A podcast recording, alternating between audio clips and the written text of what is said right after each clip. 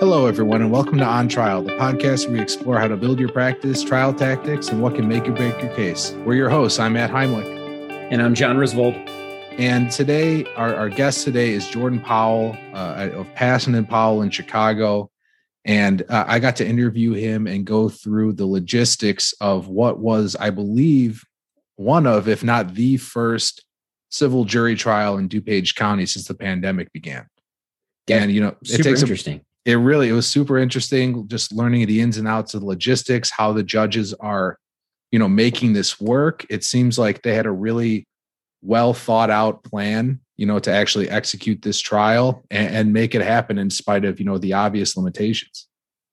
It's great to see trials back. I'm very excited. Uh, you know, a good portion of my practice, as you know, is in DuPage County, and I had a pretrial uh, during this trial. And it was nice because the judge in my pretrial conference was using the fact that this trial was going on as leverage to push the defendant to try to settle. And we ended up settling my case that I didn't think was going to, simply because this was going on. It's really interesting to hear Jordan's perspective, really interesting to hear how they conducted the trial, the logistics of all of it, how it went down, and you know some of the things that he did differently, but also some of the things that he said he did almost the exact same. It's just that the way that the pandemic has changed our courtrooms and changed the way that we have juries and jurors has made uh, everything much, much more difficult, it sounded like. Yeah, it, it takes a brave lawyer and a brave client uh, to be one of, if not the first, uh, to try a case in this environment.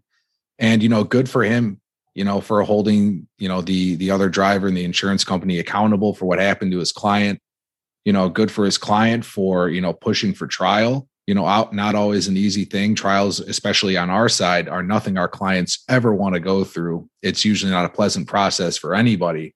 But, you know, good on her for pushing and, you know, good on Jordan for, you know, doing the work. And, you know, that's this is the reason why we all do this is to ultimately, you know, get justice for our clients in whatever form is available. And, you know, he, he got to he tried a case to to verdict you know in, in this in this environment which is a tremendous result yeah it's great. It's it's great to see a client have that much trust in their lawyer especially. I think if you're going to try a case you really have to have a great relationship with your client and the client has to trust you fully because this is their only shot. This is their only case. We're going to try other cases.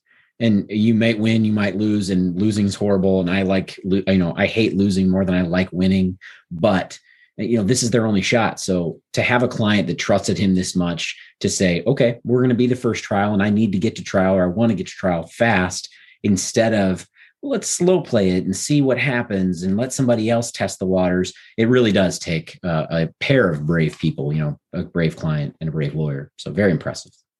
And it was nice to hear that the clients or not the clients the problems remain the same. You know we have covid but the problems with our cases remain the same as they always have been. You know, you have uh, jurors who are skeptical of non economic damages, you have jurors who are skeptical of people who seem okay physically at a trial.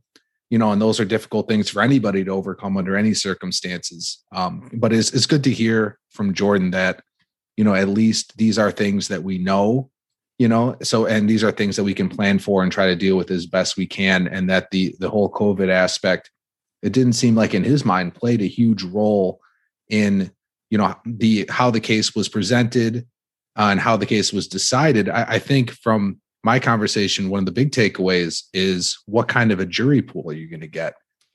You know i think then that's an open question and obviously it's going to be a day by day and case by case basis but I, I think between you know the the age restriction and people just saying you know i have covid concerns and you know understandably and correctly being allowed to get out of their service because of that you know it's going to leave you with a, a, very different jury pool yeah absolutely and you're already in a jurisdiction where uh, the majority of the verdicts that come down in DuPage County are those that are very stingy when it comes to the actual human damages. The jury pool out here is quick to give bills and slow to award any compensation for non-economic damages. And eh, that's only going to be sort of exacerbated when you get a jury pool that getting off for hardship is much easier. And to your point rightfully so. If you have concerns about the pandemic and you are concerned in any way, shape, or form, you shouldn't have to sit and serve on a jury um, and put yourself in any sort of you know risk. But my experience trying cases has been that you know I've seen judges force people to come to jury selection and their hardship was i don't have a car. I don't have a way to get here or i'm the sole caretaker for my mother or father and if i'm not there no one can care for them. Well don't you have somebody who could come in? You know getting off for hardship was actually difficult. And i think the concern i have hearing him discuss the way that they were letting people off of jury selection or uh, off of the venire by just saying they had a concern means that you don't really have to do anything to get out of jury select, you know, jury duty anymore. And then you might end up with a pool of people who are there because they have an agenda or they're there because they're going to favor one side over the other. And if you don't have impartial juries, if you don't have people that can balance and weigh all the evidence and look at it impartially, then you don't have a system that works. And so that's my only concern with what they're doing in DuPage. But to your point, I think it's fair and the right thing to do for the time being yeah, it's a concern, and I share those concerns completely. Uh, but the question becomes then, what's the alternative? And, and, there really doesn't seem to be one at this time. And, and, and let's give credit to the the whole administration over at DuPage County. Uh, those of us who practice in Chicago and the surrounding areas know that DuPage is probably the most functional of the Chicago and Collar yeah. County courthouses. No um, doubt, um, everything there runs well. Uh, they're very well organized. Uh, the building is, you know, technologically up to date, uh, which is rare. Um, and I, I, it does sound like they they they made a plan. It was well thought out, and they executed it. And it sounds like they're going to continue to try these cases, which is obviously important for us to, you know, hold people accountable. Is you know the threat of trial or trial itself. Yeah, I, echo that. I have said for a long time that the legal industry, especially in Chicago, uh, at the Daley Center, is like 50 years behind modern times. And DuPage County is as modern and up to date and, um, you know, put together as any place you can imagine or want. They've got a great judiciary and great leadership, great courthouse, courtrooms. It's just, it's running full steam on all cylinders. And it's, it's really, really great to see. All right. And with that, we're going to get to our interview with Jordan Powell.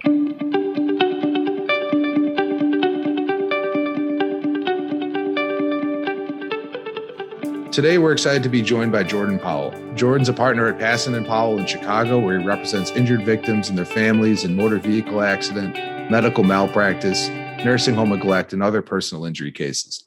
Jordan has received several honors for his work, including inclusion in the Chicago Daily Law Bulletin and National Trial Lawyers Top 40 Under 40 lists. He's achieved several multi-million dollar settlements and verdicts, including a $24.6 million settlement for a family injured in a truck crash in February this year. Jordan also recently tried the first civil jury trial held in DuPage County since the pandemic begins. We're really excited to talk to him about that. Jordan, thanks for coming on. Thanks for having me, Matt. Happy to be here. Yeah, before we uh, get into the trial itself, tell us a little bit about your case and your client. Yeah, so my case was uh, a relatively, or what I thought to be a relatively simple auto case involving a rear end collision that occurred in Hinsdale um, back in 2017. And uh, the injuries claimed were injuries, neck strains, upper back strains, but the, the primary injury was uh, a slap tear or superior labral anterior to posterior tear in the, in the shoulder, the right shoulder. Um, and in terms of the witnesses that testified for us, um, our client who's in her she's about 52 now. She was 49 when the the accident happened. Um, she testified. Her son who was a passenger in the vehicle testified. Um, her husband testified. The defendant testified. And then as uh, by way of video evidence depositions we called two treaters. Um, her treating primary care doctor who had been her treating doctor for 12 13 years as well as the orthopedic surgeon that ultimately did the uh, shoulder repair, um, testified as well. So, you know, you, you got this case, and obviously, you know, it's been going along, you're getting ready for trial, and then the pandemic hits, and then everything yeah. gets delayed. Uh, when did you know that you're going to be the first civil jury trial, and what was your reaction? So the way this case played out is we were able to, like I said, it was a 2017 accident. We had the case, um, I would say, fully discovered in early, right before the pandemic hit. Okay, so right before the pandemic hit, we had the plaintiff's case fully discovered, all depositions of the treaters as well as um, the fact witnesses were done. The only thing that was up in the air at that point was one, whether the treaters were going to testify live or evidence depositions, which was something that would have been considered irrespective of the pandemic. And then the defense was contemplating uh, hiring an F2. I apologize, hiring an F3 uh, expert witness, which they ultimately did. So the only discovery that occurred during the, the pandemic was their the uh, deposition, their disclosure and deposition of their their expert witness. And I want to say maybe at around July is when we ended up getting the trial date, July of last year. So right when Lake County reopened to Zoom hearings, um, we were in front of Judge Rome, who was phenomenal, by the way, for the trial. Um, he did a great job managing all the, the nuances that I'm sure we're going to discuss. But so July of last year, we got the trial date. I said this case is going to be fully discovered within the next two months once I take the expert's deposition. Give us the first trial date. And he did.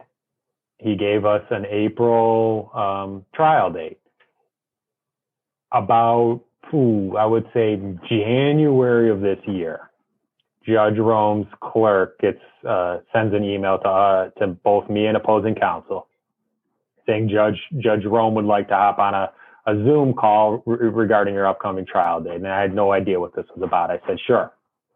Uh, let's set it up. And we, you know, talked within the hour.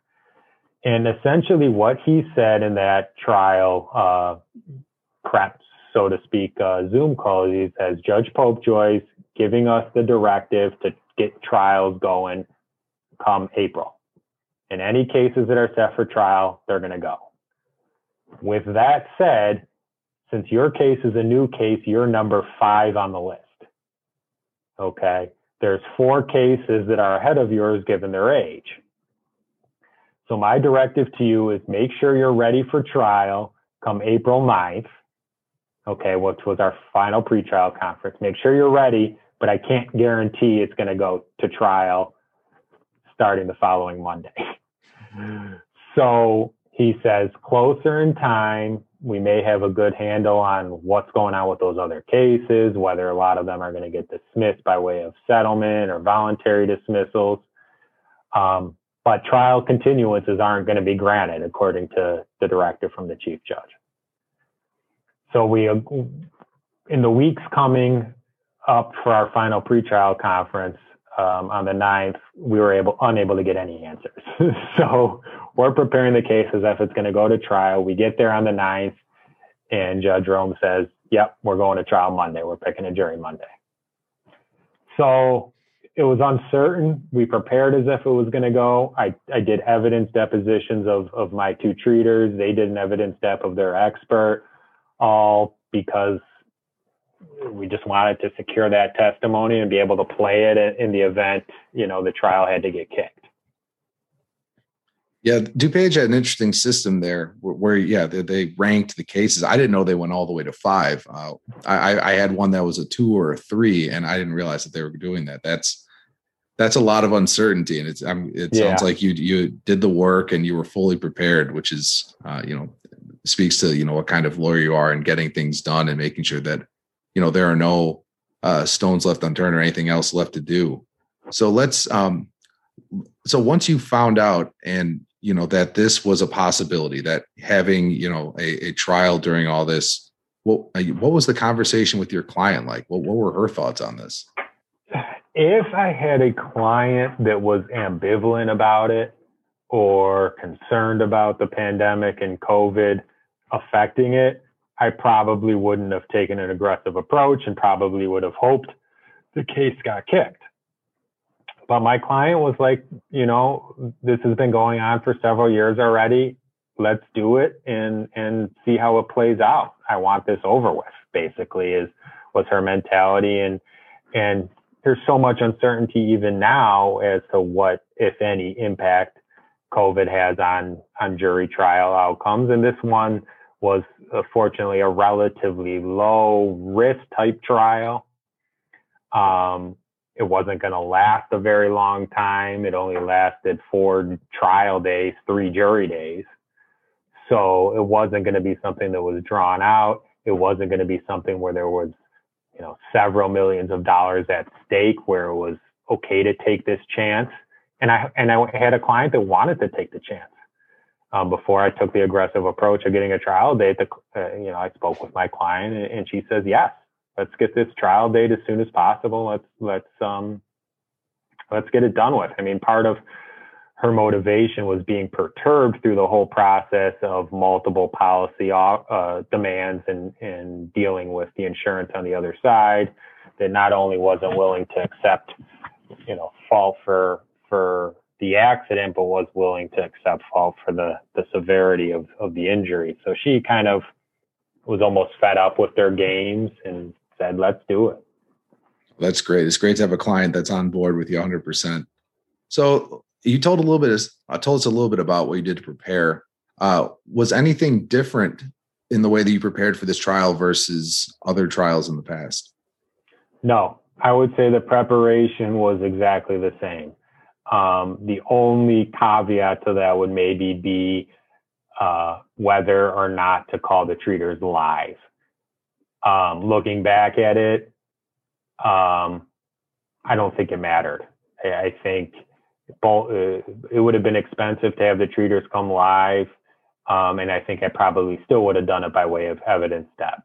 Um, but knowing that there was kind of this uncertainty about whether it was actually going to start on the 12th, uh, I that kind of lend lend my you know decision towards just doing the evidence deps in the event the trial got kicked. I've got the testimony secured. Yeah, calling treaters is tough live anyway because with scheduling issues and everything else and i think people are so used to watching videos and seeing you know testimony watching you know tv shows with courtroom issues on tv i think they're all just kind of used to it and i don't think uh, it's a huge advantage or disadvantage you know to be to call them you know just put it put it on the video. And a lot of times it moves faster anyway. And i think the faster you can move it towards you know towards the verdict i think you're doing a good service for your client. So i think that makes a lot of sense. Yeah i, th- I think so too. I, I try to do it when you know when i think a treater will present well um, by evidence dep and when there aren't many issues that require a lot of rulings.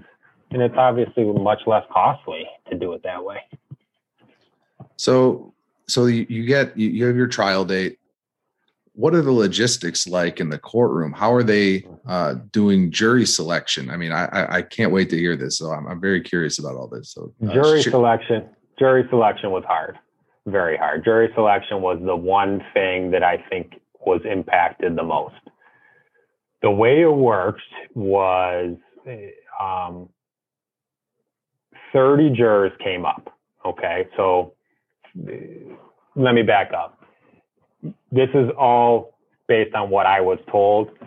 Um, we don't have, you know, no verification of this, but we were the only there. At least when we did our trial, it was one trial per per day, meaning they were starting one trial. Sorry, one trial per floor. So we were the only trial going in the building at the time. So anybody that came started on a Monday, and any jurors that were summoned um, appeared in the jury collection room. And out of that jury collection room, anybody over the age of 65 or anybody with a COVID concern, broadly uh, in quotes, COVID concern, were let go. So if somebody was over the age of 65, would let go if they wanted to be. So if somebody was over the age of 65 or said, I, I'm concerned about COVID or I've been exposed to COVID or uh, anything related to COVID, they were automatically let go. So we've already got a pre-screening that happens even before jurors come up to the courtroom.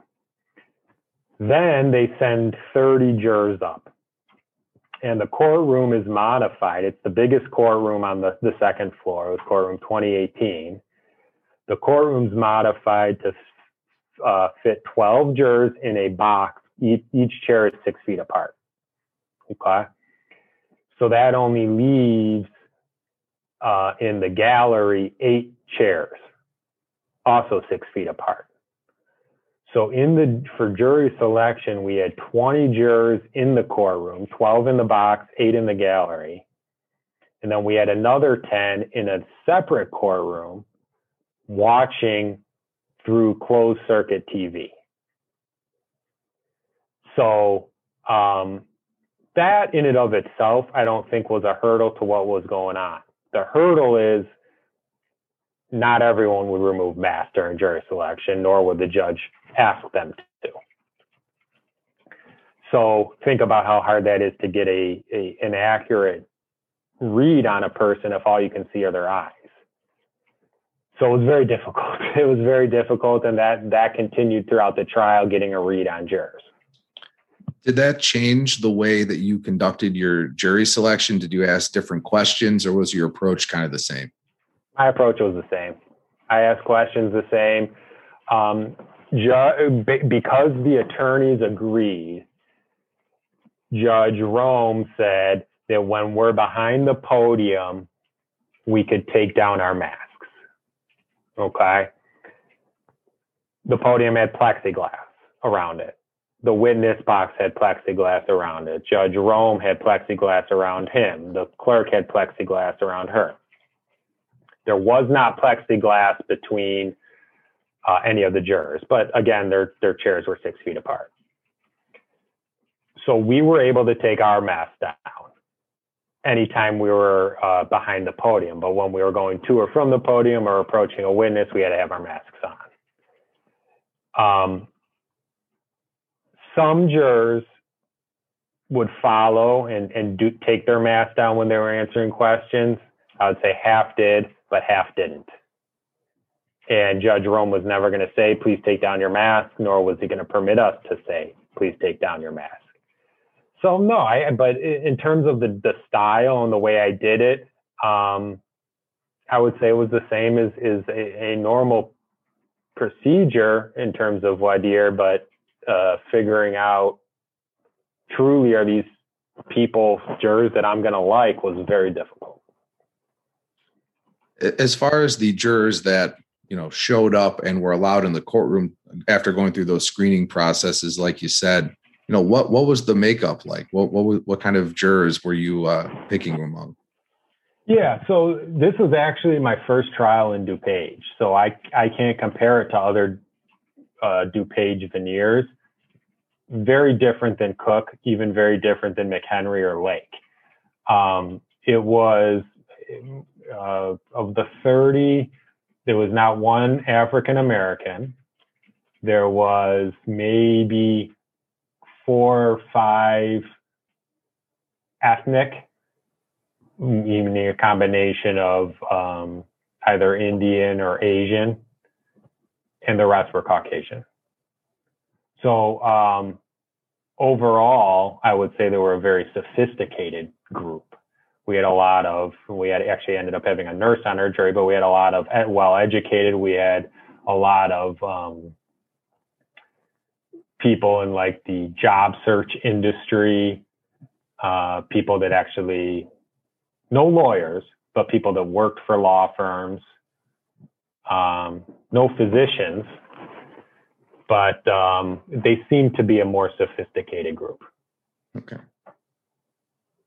any um, with the age issue, you know, with people who are over 65, you know, being having that out.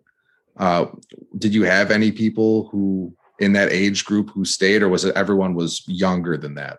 Everyone was younger, which would have been tough if my client was an older lady. Um, I would have thought, you know, if my client was older, I would have been very concerned about not her, her not getting a full representation of her peers. Um, but but given that my client was 52 at the time of the trial, I felt it was relatively a good sample for her. Um, I think unrelated to COVID or anything else, for whatever reason, there weren't many women in the group, but uh, we ended up getting five women on our jury, so it ended up being fine. So once the trial begins, you know, Art, what are you doing um, as far as trying to connect with the jury, you know, during opening statement, you know, with the mask on, you know, how, how are you trying to reach them, you know, with that, with that barrier between you guys? Very hard, very, very hard, especially with the directive to stay as much behind the podium as possible. Um, because we've got the podium centered in the middle of the room. And the reason for staying behind it is there's no can't get close to the jury because there's no plexiglass. Not that you would necessarily want to get too close, anyways, but um, you're pretty much stuck behind the podium, but you get no feedback. You get no feedback from what you're saying, and that's that's the real. I think you know that was the real hard part um, in both selection as well as through the trial is you're looking at 12 masks and you know it, it really um, affected my ability to see how things were going. Did uh, that that whole aspect of it did that lead you to make any changes as far as presentation? Like, for example, relying on more uh, visual, you know, uh, aids during uh, the trial than you would have otherwise used had you had the opportunity for more, you know, uh, person person to person connection with the jurors? We did um, use a, a, number of visual aids, um, but I don't think those were in any way different than what I would have done in a normal circumstance of trial. Um, the visual aids were necessary, in my opinion, to to help explain the injury, and um, and I, I don't think they were any different because of COVID as far as the um, as far as the trial itself, the mm-hmm. mechanics. Let, us talk a little bit about that. Like from day to day, how are what what what's going on? How are things? Uh, how are they making things move along and trying to keep people safe and and and secure within uh, the courtroom? So witnesses were instructed and required to take off their masks while they were testifying. So remember, they're behind plexiglass and there's a microphone um, with them as well. There was a microphone at the podium as well. Because you remember, I mean, these a, a, jury box of 12 jurors is one thing. A jury box of 12 jurors six feet apart is a whole nother thing. I mean, you literally have to turn your head fully left to right to eye all jurors if you're talking to them. So juror number 12 is very, very far from the witness stand. Um, so the microphones were integral for that. Um,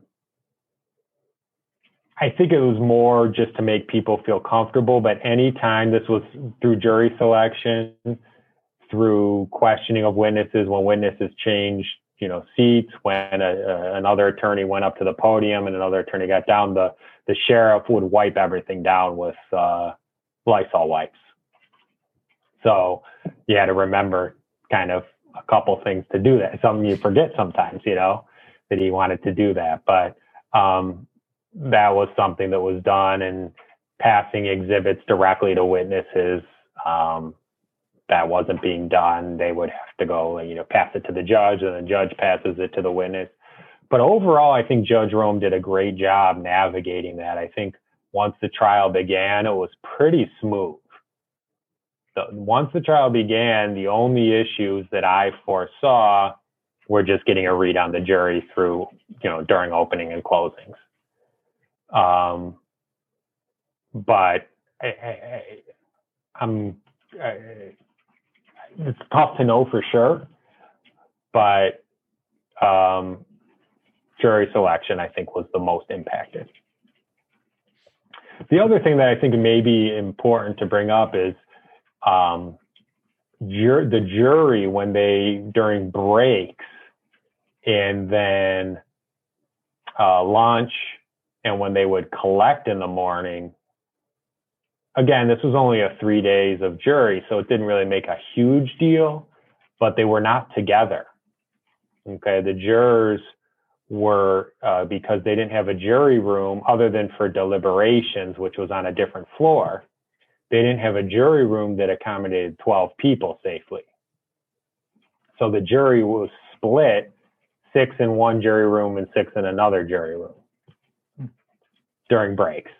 Now, what if any impact that had? It probably shouldn't have had any, um, but it was just kind of something that was new and different. Sure. No, that this is all very different. We're, yeah, and, and, and Judge yeah, and Judge Rome asked us. He said, "This is this is what we're doing with the juries to keep them safe. We can't accommodate 12 in one jury room. We're going to split them. Do you want us to to split them the same each day or mix it up?" And and and I said, mix them up. You know, get the jurors getting to know one another, you know, a little more rather than being, you know, a group of six and then another group of six. So I don't know. I don't know what, if anything, that difference that made, but um, again, it's behind closed doors, but it was something that was quite different than what you normally see. Yeah. This may be a difficult question uh, to ask or for you to know, but did you notice any difference in the engagement level of the jurors um, you know with this trial versus other cases you've had? Uh, anything observable to you on that end? Very good question. Really hard to say because you can't really get a gauge on what they're doing. I mean they were pretty active in taking notes. They deliberated for about maybe about two and a half hours, which I would say would be a fair deliberation for this type of case. Um, we didn't do jury questions. So I don't know in terms of engagement there. I mean, they were attentive the whole time in terms of what I could observe. They were watching the whole time through the evidence steps. They were watching witnesses. Um, we didn't have jurors falling asleep. They were um, uh, on time every day um, I think they were attentive. I think they were there, and, and jurors that I spoke with after the fact, um, they seemed like they they were receptive to the whole process and got it. Um, the attorneys never mentioned COVID. We didn't mention it during during uh, the trial. We didn't mention it during jury selection.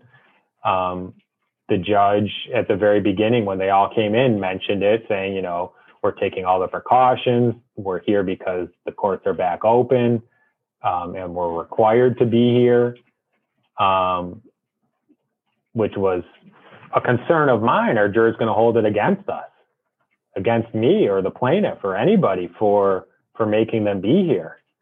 So um, we addressed that at the beginning before we even got a jury and Judge Rome indicated that he would talk to them about it and say, you know, if anybody feels you've already been screened for COVID and you've already been screened for, for things that you're concerned about related to COVID, but if any of you have any issues or you're un, uh, you're concerned or you feel unsafe, let my bailiff or me know, and and we'll take it. We'll take care of it.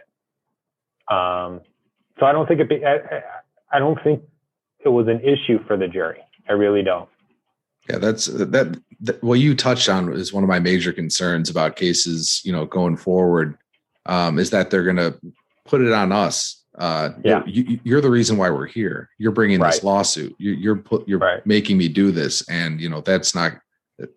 It may not bode well for us and our clients. So I, I'm glad to hear the judge was taking the lead on that. Well, I asked him about it because I said, if you're not going to say something about it, then I'm going to need to dire on it. I'm going to need to ask something along the lines of, you know, the, you obviously are here because the courts have reopened and we're obviously in the middle of a pandemic. You know, we'd be able to put that aside and not hold it against my client for having to be here. And, you know, I was going to have to get into questions like that. And obviously we didn't want jury selection or the judge rightfully so didn't want jury selection to be about COVID. Um, so he right off the bat kind of took care of that himself and i'd like to think that it didn't affect the outcome no i think that's a perfect way for the judge to take that off the parties and, and totally. make and I, I, think that was a, a, great and Judge Rome's a great guy. I've been in front of him a bunch of times, and so I'm yeah, I'm not, I'm not surprised, but I'm glad that to hear that that's uh, what he in fact chose to do. And I'm yeah, sure I'm sure it, it, I'm sure it did. He took it he took it completely off the parties and and that way nobody was resentful for having to be there in the midst of what else is going on. You mentioned a little bit earlier that you got to talk a little bit with the jury afterwards. Uh, tell sure. us about that. We didn't. COVID didn't come up once um, in the discussions after the pandemic. It was more just literally what I would ask of any juror. You know, how'd you guys come to your decision? Why'd you do what you did? Anything you think I could do better? What witnesses did you like? Didn't what witnesses didn't you like? Um, and you got the the same answers that you you, you would expect otherwise. Um, you know, was I, I don't think there weren't many jurors that were willing to talk. Um, but that could have just been, you know, it was the end of the day after a trial and they wanted to get home. I don't know if that had any impact related to COVID or if COVID had any impact on that at all. But um, yeah, I, I don't think the process um,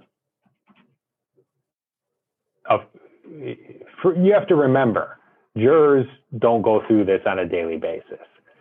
You know, they don't.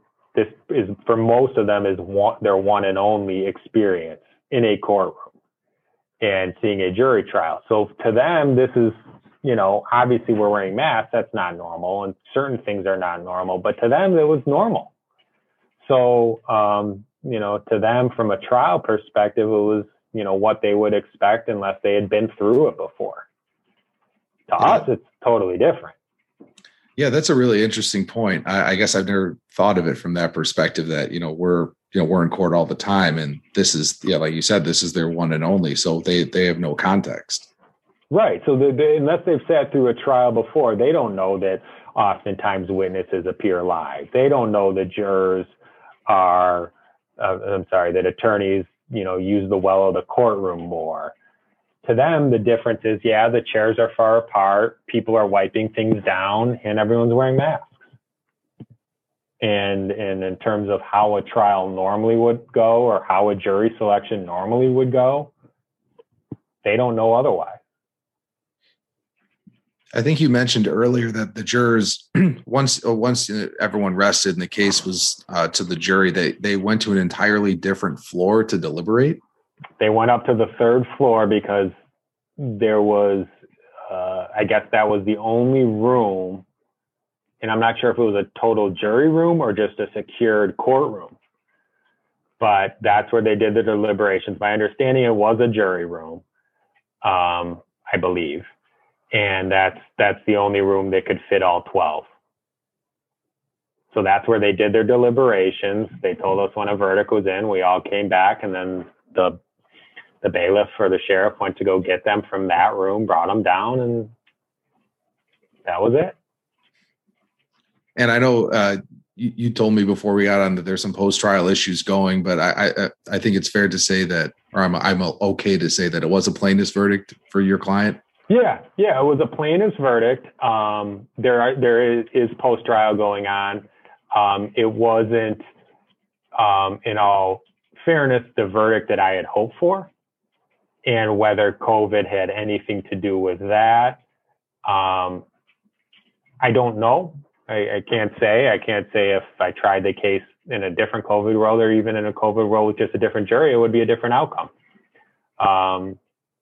I can't say. I mean, I think one of the things that may have hurt in my case, as I mentioned, it was a a rear end collision case, and vehicle photographs became part of the trial and were allowed to be seen by the jury. And I think that may have hurt me to some extent um, in terms of the, the award of damages and the severity of the damages.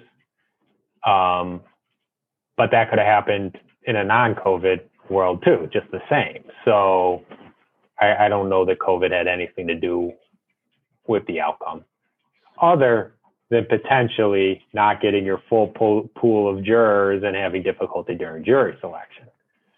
And that I'll never know.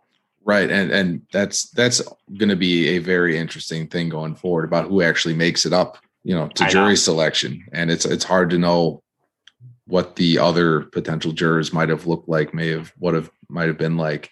But it sounds like you're dealing with the, your classic, you know, auto defense issues. You know, they're putting up the photos, they're hiring an expert.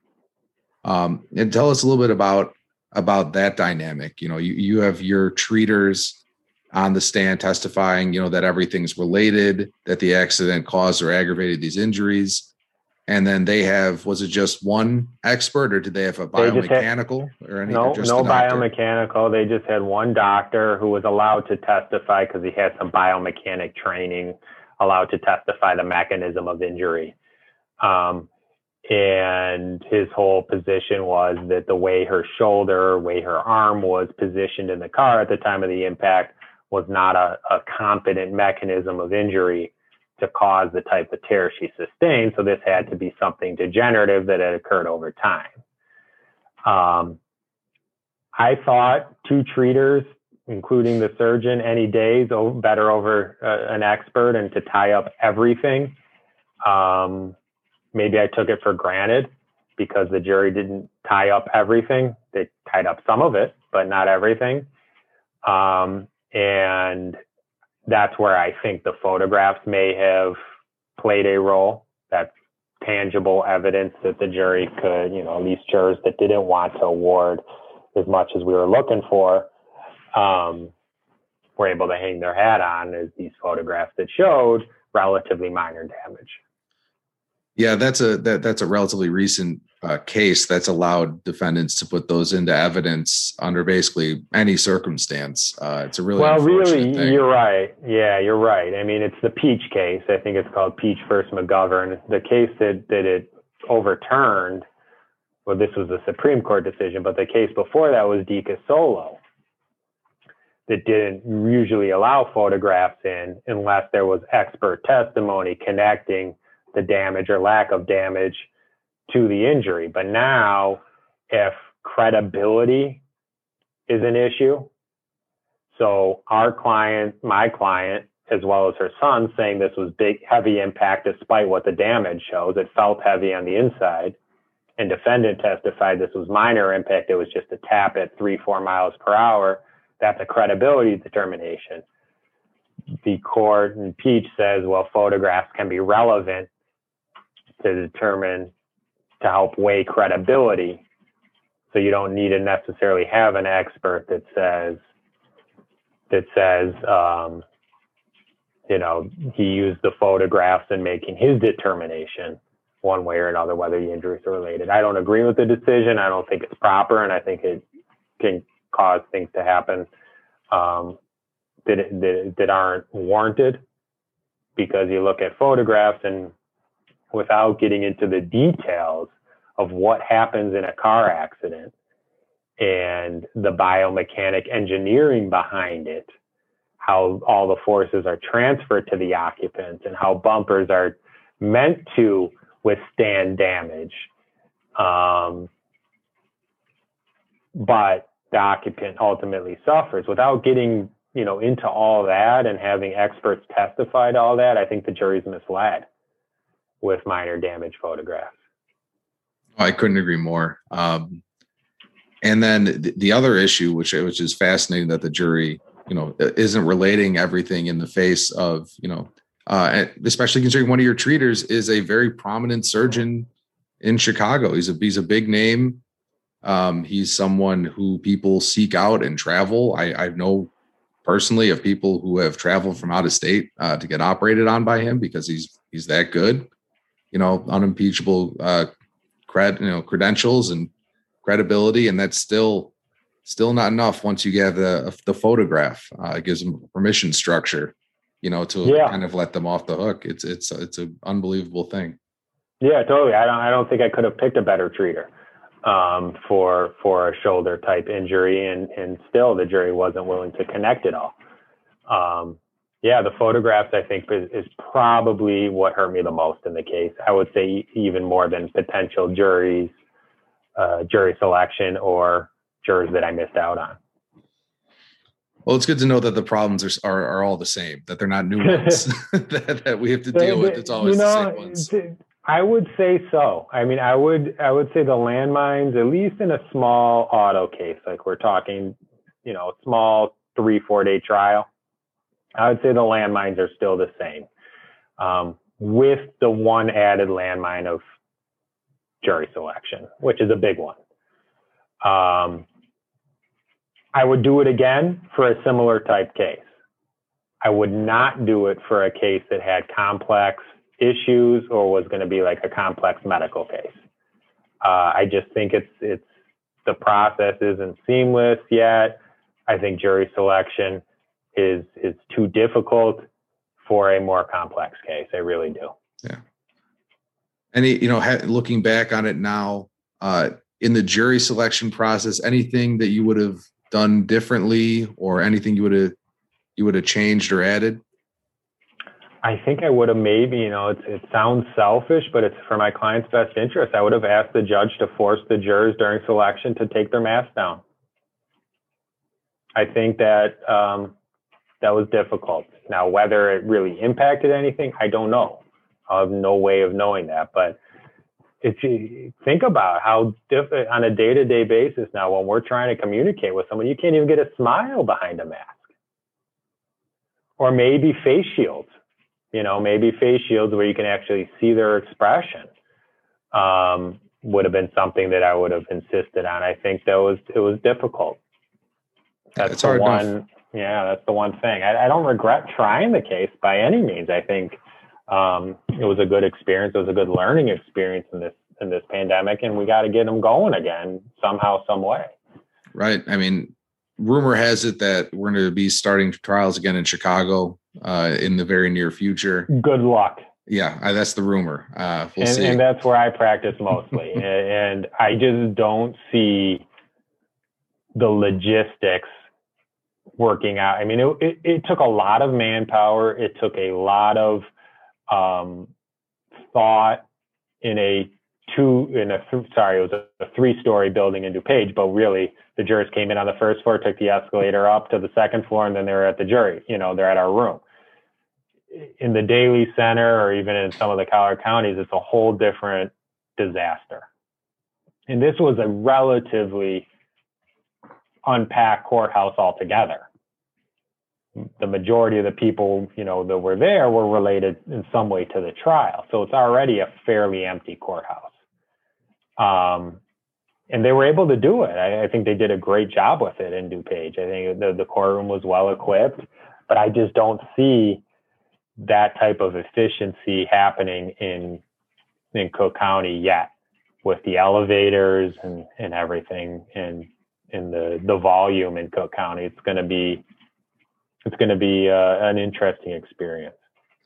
Yeah, I I can't even imagine how it would actually work. Uh, DuPage is very, very well run.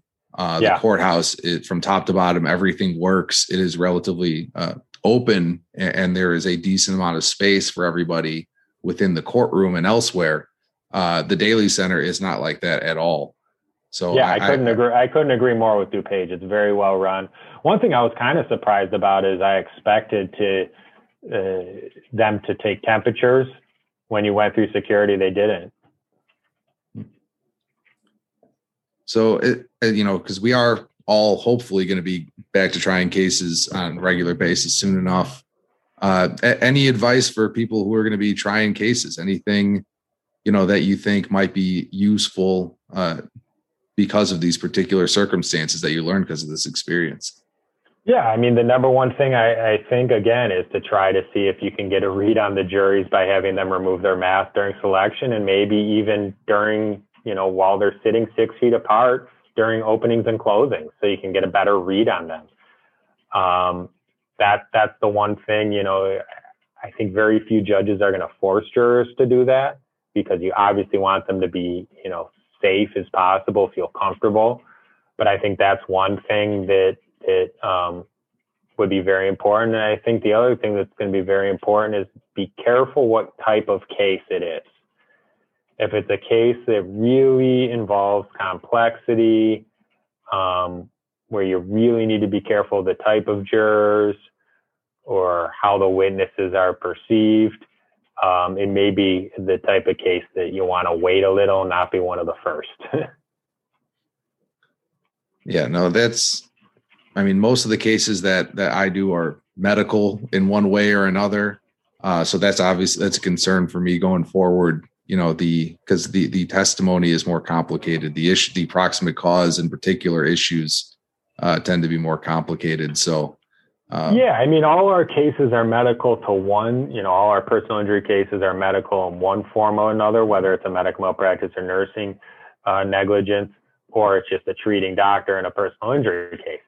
However, the barrier I didn't have to deal with in this case because it was strictly a auto case was how healthcare providers are going to be perceived now in pandemic, post pandemic. I mean, healthcare providers, nurses, doctors, they're our heroes now because they're the ones that have been out there um, taking care of us and, and, and going to work through all this and uh, preventing the illnesses from spreading and putting their families at risk. So if they weren't already considered heroes by many, now they certainly are. And as a plaintiff's lawyer, that's something I think is obviously concerning. Um, to make sure that you get a fair and unbiased trial. Oh, you're absolutely right. Because uh, if in jury selection, like I said, COVID didn't come up once. But if I was trying a, a medical malpractice or nursing home negligence case now, I don't know how you couldn't ask, you know, jurors about their perceptions of of healthcare providers in light of COVID. Yeah, you might get two very, very different answers depending on if it's medical malpractice or a nursing home case. You could. Absolutely. But I think you need to know.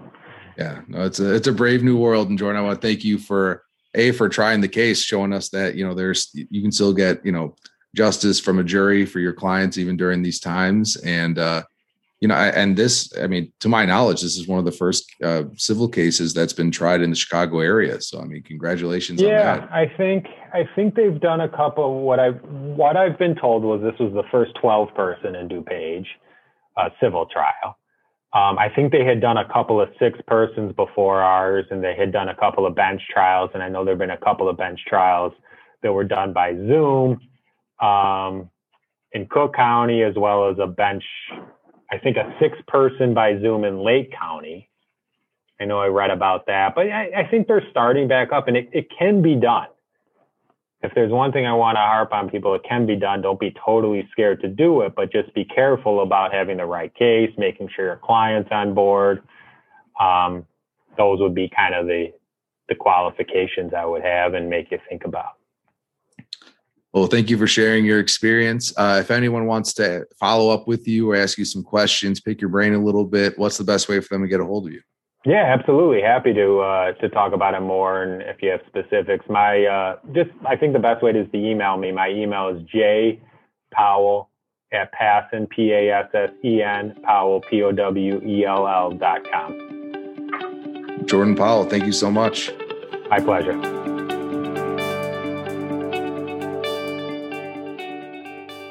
And that concludes our interview with Jordan Powell. Again, I, I want to thank Jordan again for sharing his experience with us. I think there's a lot of things that we all can learn from contained within that interview.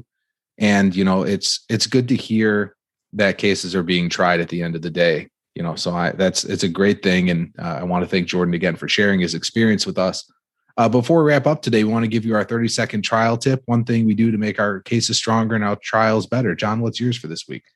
Go get on your feet and practice We've been in a pause on jury trials for way too long. And now, as you heard, they're back.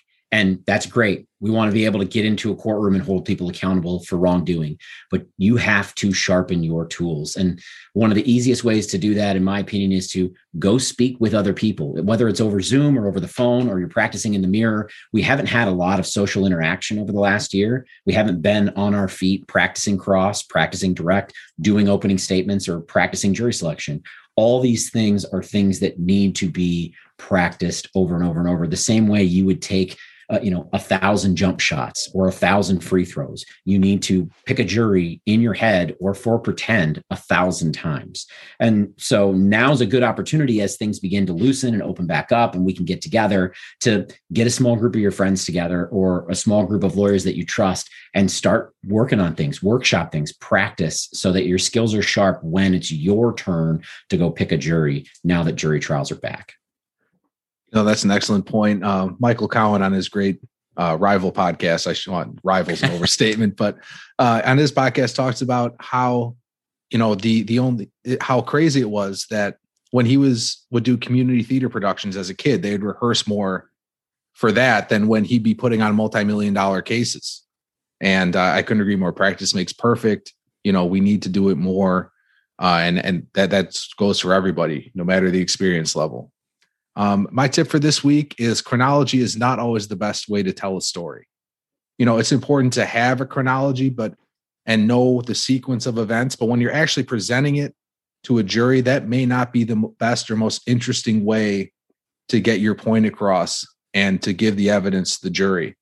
Um, the great attorney Mark Mandell talked in his book Case Framing talks about this about starting and staying with the best part of your case story you know sometimes that's you know if you have a huge crash you know showing taking people back to that scene might be the best part of your story. Or if you have you know a devastating injury taking them to you know the point where you know the person's trying to live their life you know in spite of all these limitations put on by their injuries that may be the best part of your story. So make sure that you frame your case from the right perspective and, and understand it's okay to break free from chronology. You know, the sequence of events is important, but that's not necessarily how people remember things. And it's certainly not how people make their decisions. Absolutely. Think about some of your favorite movies and some of your favorite books and how the story is told. Sometimes they jump around. I heard Nick Rowley the other day discuss the pulp fiction opening statement where he'll jump from one scene to a totally different scene and back and forth and not in any sort of chronological order but in the way that makes it the most compelling sort of in the way that tarantino does it right? And um, i think that if you're married to the timeline a lot of the storytelling can get lost exactly as you're talking about. So if you can keep people engaged especially these days where everybody has a goldfish level of attention um, you know a gnat's level of attention as uh, my colleagues say at the firm uh, then you're going to be good. You just have to keep them engaged and tell a very good stories. You're absolutely right. And with that, that's going to be our episode for today. I want to thank Jordan Powell and for coming on and giving us his knowledge and experience. remember, you can follow us and send us comments, questions, and episode ideas, or just troll us on Facebook, Instagram, and Twitter at On Trial Podcast. You can also rate and leave us your feedback on iTunes or wherever you download your podcasts. And until next time, we'll see you on trial.